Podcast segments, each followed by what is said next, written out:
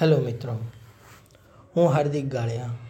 આજે ફરી એકવાર આપની સમક્ષ હાજર છું મરીજ સાહેબના મદિરાના શેર લઈને. આમ જુઓ તો મરીજ સાહેબને મદિરા સાથે બહુ જ ઊંડાણપૂર્વક સંબંધ હતો.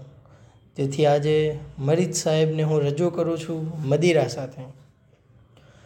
હજાર વાર હો એવી શરાબ પર લાનત, જે પીને એમ કહું કે તને ભૂલવું છે.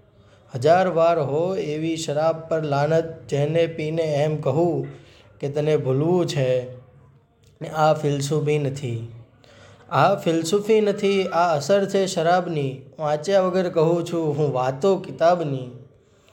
એ ખબર ખુદાને કે જન્નતમાં દુઃખ હશે કેવા? ખબર ખુદાને કે જન્નતમાં દુઃખ હશે કેવા?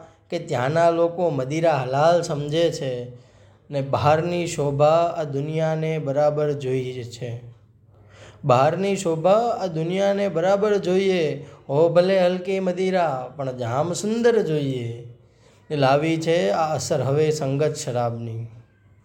લાવી છે આ અસર હવે સંગત શરાબની. ચાખો મને ચાખો મને કટું છું, પીવો તો મધો છું. કે ચાખો મને તો કટું છું ને પીવો તો મધો છું. ને દુઃખમાં હો જે ખુવાર તો એની દવા સુરા. દુઃખમાં હો જે ખુવાર તો એની દવા સુરા. એનો ઉપાય શું? જે સુરામાં ખુવાર છે.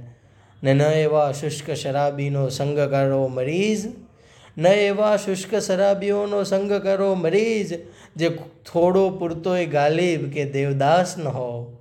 ને અસર આવી નથી જોઈ. અસર આવી નથી જોઈ મેં વર્ષોની ઇબાદતમાં.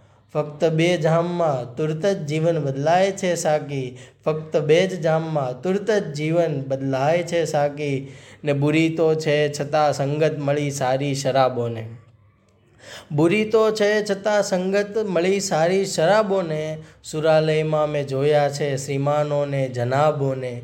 કે સુરાલયમાં જોયા છે મેં શ્રીમાનોને જનાબોને.